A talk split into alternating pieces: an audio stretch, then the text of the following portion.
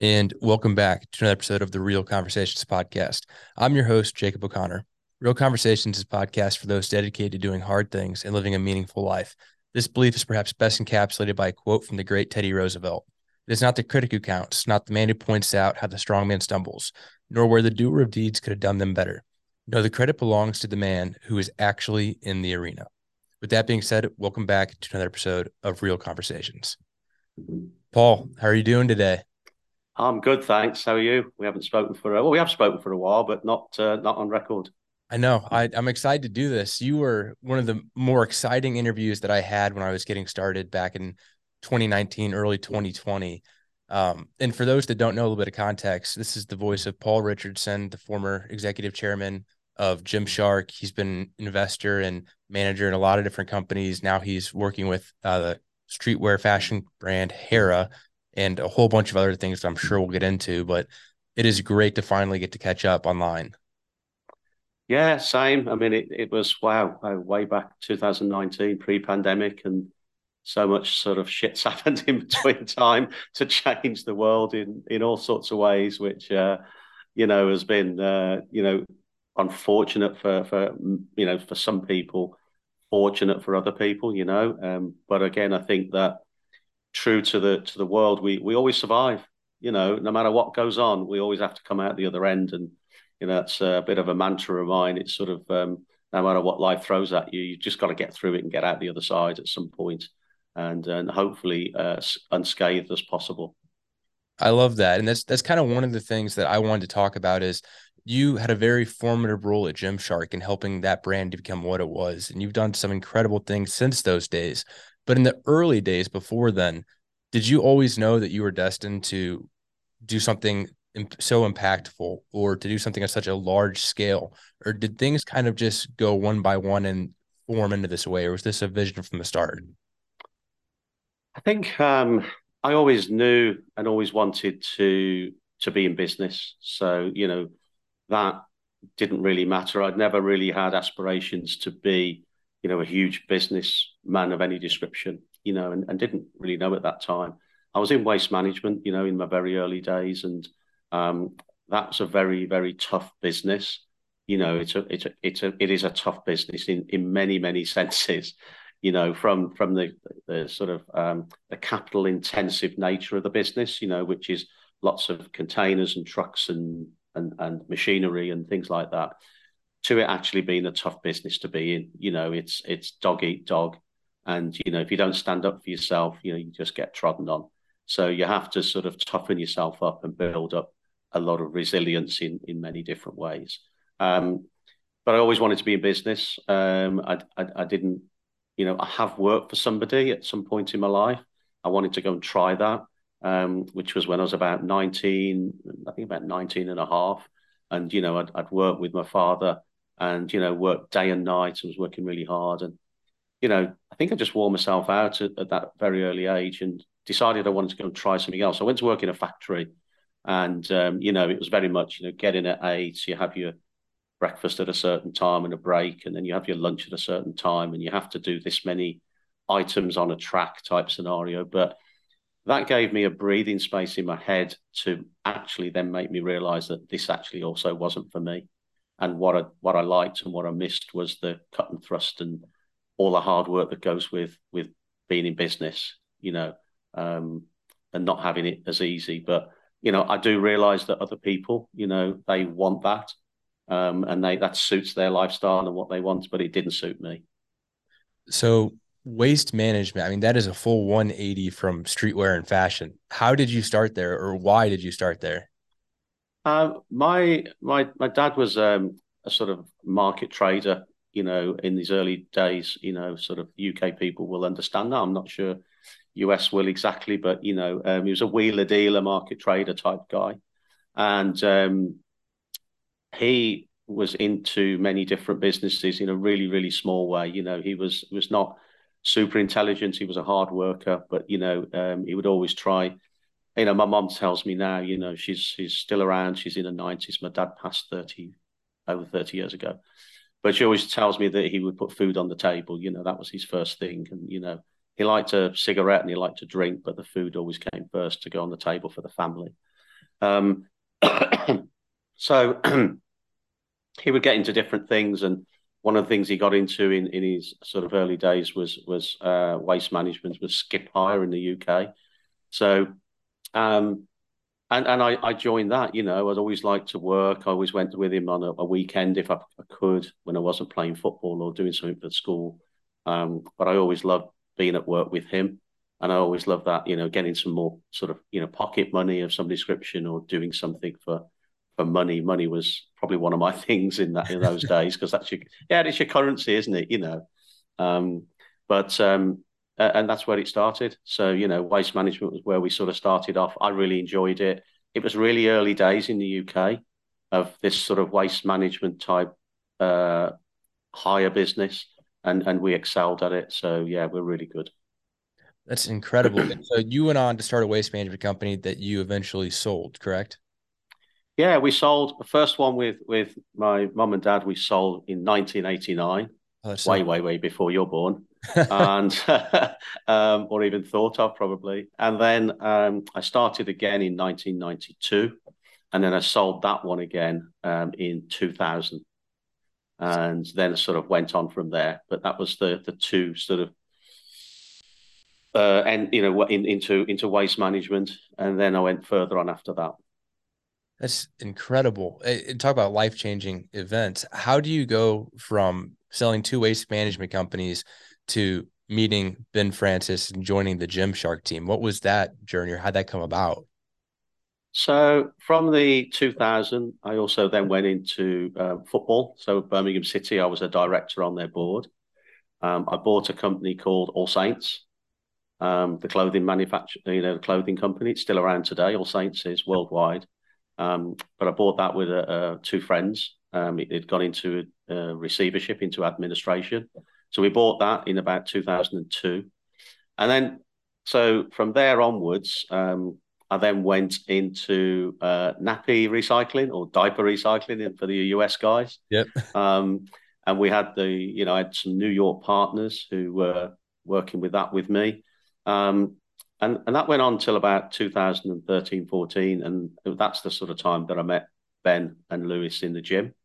Um, pretty well documented. You know, I met them in the gym. They were two young lads, um, sort of bouncing around with this business that they'd started called Gymshark. Um, at the end of 13, it was doing about four, four and a half million. Um, wow.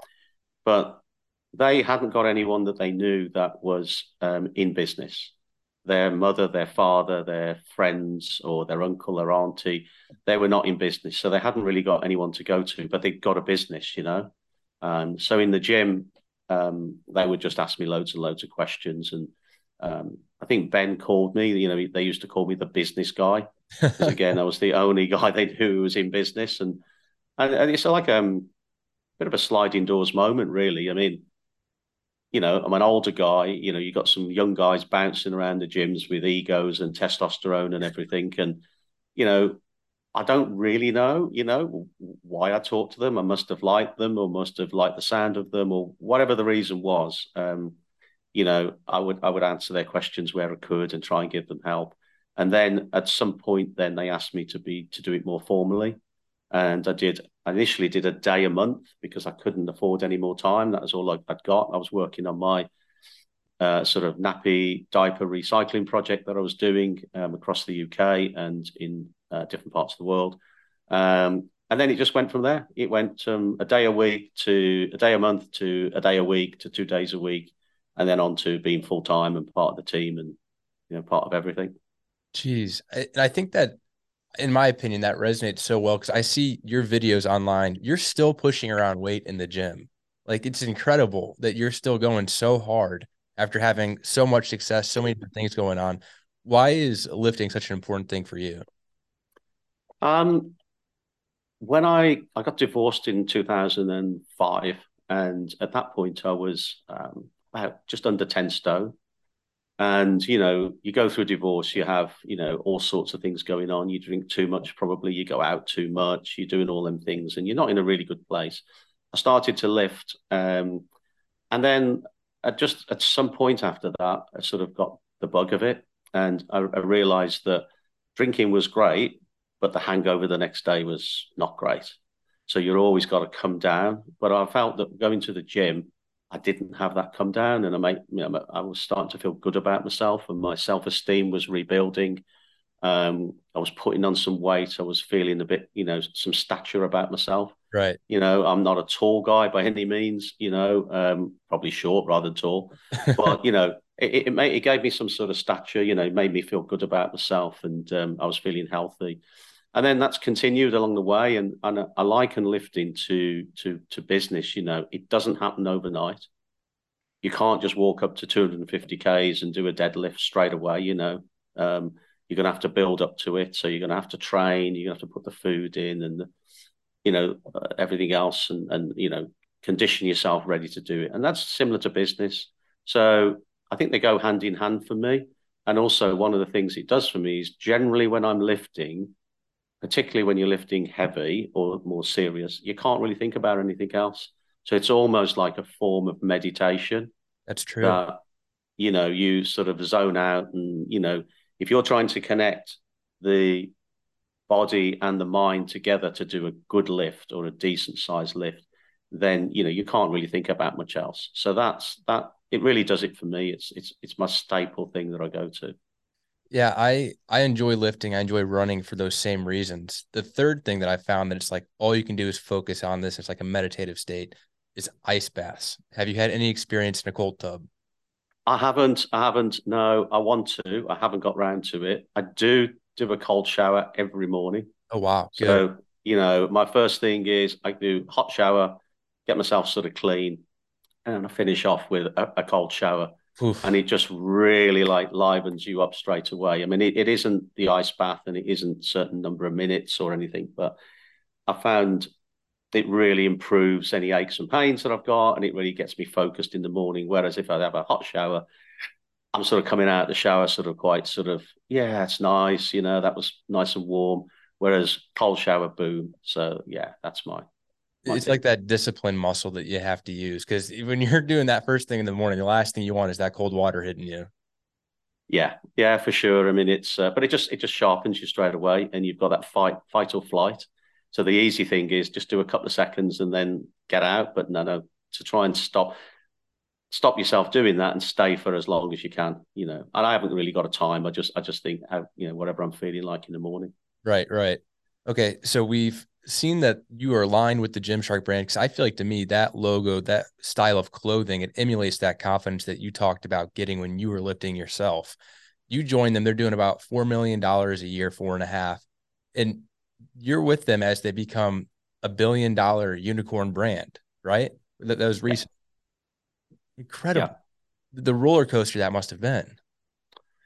Yeah, and and you know, there's a whole there's a whole team of people that are responsible for it. You know, it isn't just Ben Francis. It isn't just you know Paul Richardson or Steve Hewitt or anyone else you care to name. You know, there's a whole team of people that allowed it to get where it was. I think I don't think it will be emulated again. I think we hit so many green lights along the way, but we were really, really fortunate in that we we had a certain uh, we had certain a certain team framework that allowed us to do things that other companies didn't do. So, you know, when we were when we needed warehousing, it meant that I could go and do that. When we uh, talked with Lewis Morgan about exiting the business, it meant that I could do that and the business could carry on. You know, um, I think at the time Lewis exited uh, in the first part of the business, you know, we went from 13 million to 41 million turnover in a year that was quite, you know, um, you know, there's quite a lot of things going on. Um, if there was offices to find, I would do that. I did lots of things in the background that didn't impact the, you know, the front line or the, the. I didn't even know what the sales revenue number was on a daily basis or a weekly basis. Steve Hewitt would know it every second of the day almost. but that was the team effort with all the different people that were in there, and we were able to then bring really, really good people because we were able to identify areas that we needed it. And I think from the um, uh, myself and Steve and guys around like that enabled the trust to be developed to bring people on that were better than you know, better than what Ben was, or better than what Lewis was at the time, or some of the other people, and we just enabled it to progress quickly, and, and it did. You know, when I mean, sort of numbers go, sort of four and a half million. These are turnover. These are pounds. Sort of four and a half, 8.7, 13.1, um, 41, 100. I think it's 250 after that, and blah blah. Jeez. To um, be but, to be doubling or tripling that long into the business, just incredible yeah, it was it was a roller coaster, and yeah, there was lots of problems without a doubt. But you know, you've just got to approach those problems, and you know, I think having a little bit of an older, old couple of older heads really steadied the ship when sometimes they might have rocked a little bit. Um, you know, because again, you know, most of the time we'd we'd done things before or something really similar. Um, you know, as it grows then to sort of 500 or wherever it is now, it's about 500 now. You know, then yeah, we, we probably we haven't got that skill set. So then you need another set of people who've gone in more recently, probably to to have that skill set. Where Steve and I hadn't got to that, and you know, you have to sort of have the um, have the humility to to bow out and say someone else needs to move on with this now. And so, going along that point, you were with Gymshark for a while. Did you realize? hey, it might be time to make a change. I think someone else could potentially do what I'm doing in a better capacity? Or were you burnt out? Or what kind of ultimately led to your decision to move on from Gymshark? When we did the, um, we brought GA in, um, General Atlantic, and we we did the share the share sale and brought, brought those guys in. Um, I always knew that that was my time when I would be moving on. I knew that the company had grown to a certain size that it had outgrown my skill set um, and that I was very very happy to to move on. So uh, Steve Hewitt took over as chairman from me. I mean, he's 20 years younger than me. Um, he's now passed that on. Um, uh, he's moved on from that as well now. But we we both are sort of um, you know we have enough humility in us to say yeah this is this is the time for us. We'd rather go out with the respect that I think we deserve, um, the respect I think we've earned. And rather than wandering around the office as a couple of, I mean, I'm older than him, as I say, so I'll use this as me because he'll kill me otherwise um, if, he, if he ever listens. Um, is the old boy wandering around the office asking for asking people for something to do? You know, I didn't want that. I wanted to come out with people to remember me that I did a really good thing, and that then it's now up to them to carry it on. So I always said to the guy, I said to the guys when I left, you know, I want to see what you younger guys have got in your locker. You know, but I'm always here if you need me I, you, have got my phone number. I'm around. You know, I'm still in lifting club. You know, once or twice a week. And you know, if you need me to speak to me, I'm always going to be around. I'm not running away. But you know, you now need to find your feet. You need to you need to move it on, and let's see what you can do. That that is the respectable thing to do, but nonetheless, I feel like it's incredibly difficult because when you join as early as you did, I feel like in a sense this becomes sort of your baby. You put so much effort and so much time into it and to realize bigger picture that hey, it might be time for me to move on. That takes a lot. Yeah, it, it does, but I think 100% it's the right thing to do. You know, and I think it would be painful for people to still have, let's say, me around, and they would be, it would their respect would start to drain. You know, it would it would it'd be less. So for me, I wanted to go out when people would go, yeah, he did a, he did a good thing and then he's given us the chance for us to do a good thing because I don't think there's anything worse than than you know someone hanging around. I mean, I'm you know got my own business with my daughters now, and they they, they tell me when I'm wrong. I say, "What about this?" And they go, "No, Dad, no, not going to happen." It's probably easier for them to give you that feedback than a normal employee. yeah, but it, I, I, respect it as well. You know, it, it, it's and I'm not going to argue. So you know, it's um, if I've got something to that I really believe in, I'll I'll discuss it with them but I don't call the shots as, yeah, well, look, I'm the owner, I can do what I want. I think that's the wrong thing to do. And, you know, I've learned a lot of that. You know, Steve Hewitt in particular, uh, you know, has, has taught me a lot of things. You know, he's, he's, his way of working, um, you know, I've never met a more humble man ever. And, um, you know, I learned a lot from him. And, and I also learned a lot from the guys at Gymshark and, and anywhere else, to be honest. I, I love learning from new people, whether they're younger or older than me. And uh, you know, most of them are younger now. I think that's so important. I think there's always something that can be learned or a different perspective that can be gained. Oh, absolutely. You know, there's um, when I was in waste management, there was um, you know, you, you have a, a, different sort of people within your business, and you know, you'd have a guy sweeping the sort of uh, waste transfer station yard area. He'd be out there in the rain and the snow, and talk. You know, I'd go out and talk to him because you just find things out about your business that other people either wouldn't tell you or didn't want to tell you because they were hiding it. But he he or she would just give you give you it as is and you know um, it's it's really valuable. So talking to everyone within your business, you know, the people who clean, the people who are the top managers, whoever, you know, you get a you get a cross section because you'll get a different view from a different person. Definitely.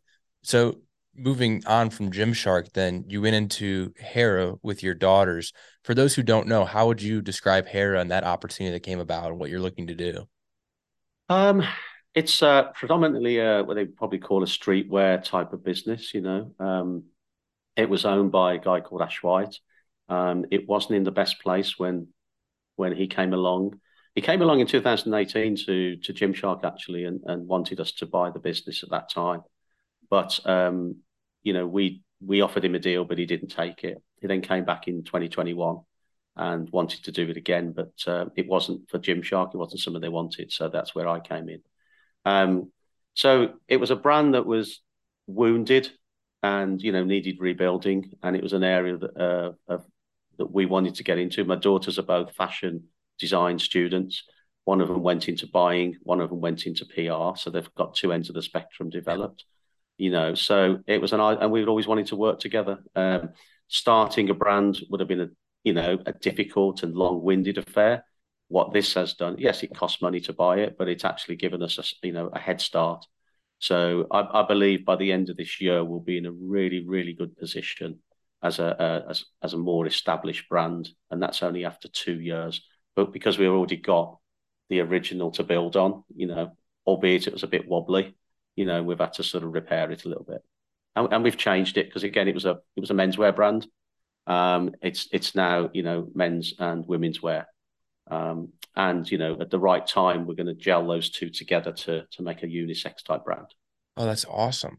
You see, I had never heard of Hera before. Obviously, I follow you online, started seeing your involvement with it. And then now I feel like it's popping up everywhere. And we talked about this before we hopped on. There's NBA players in the US that are now wearing Hera. Like that's that's so cool.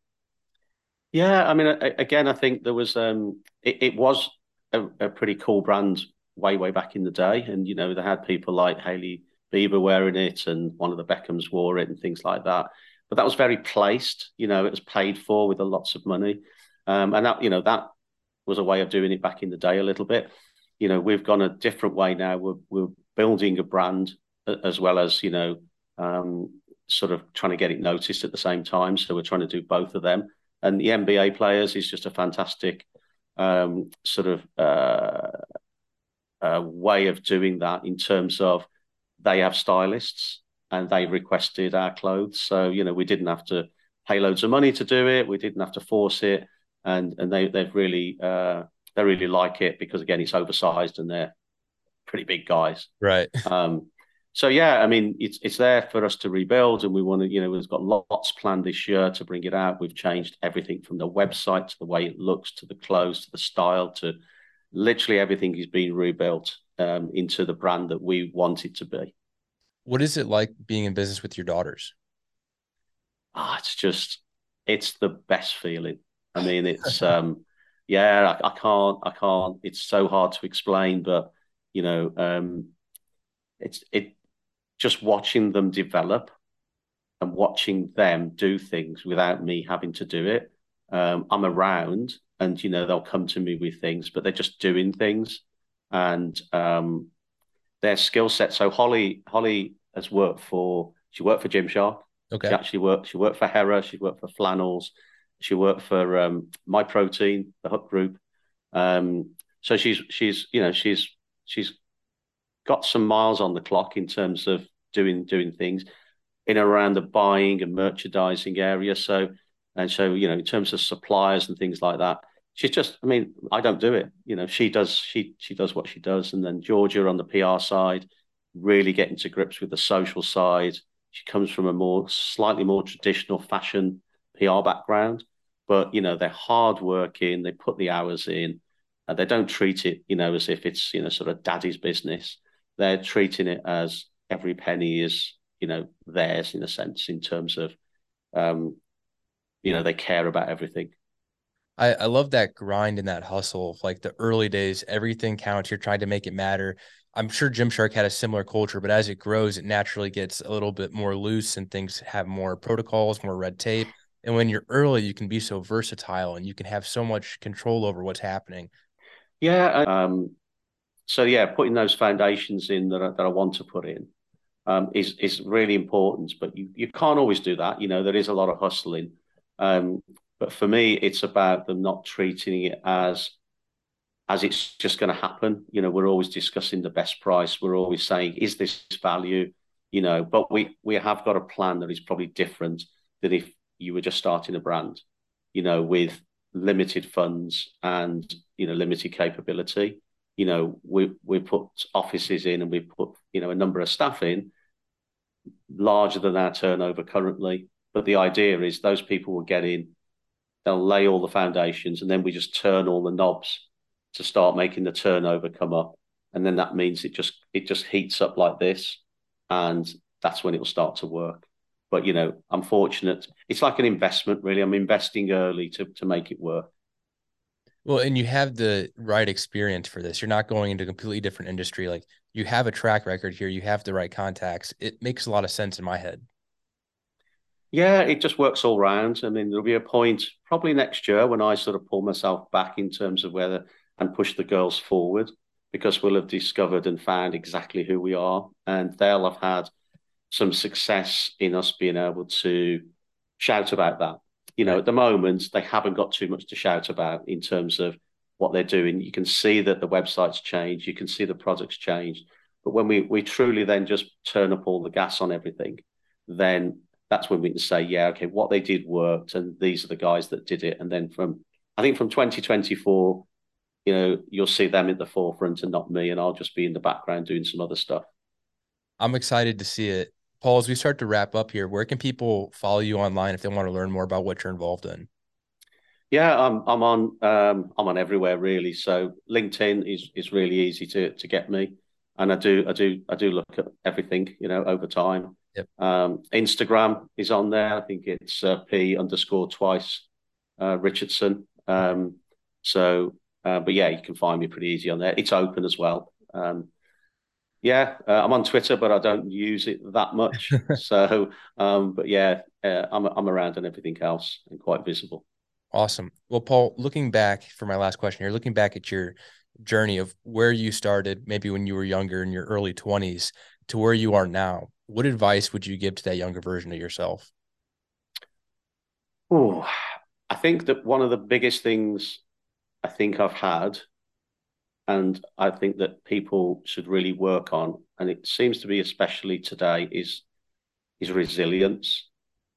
You know, you have to be resilient and don't give up.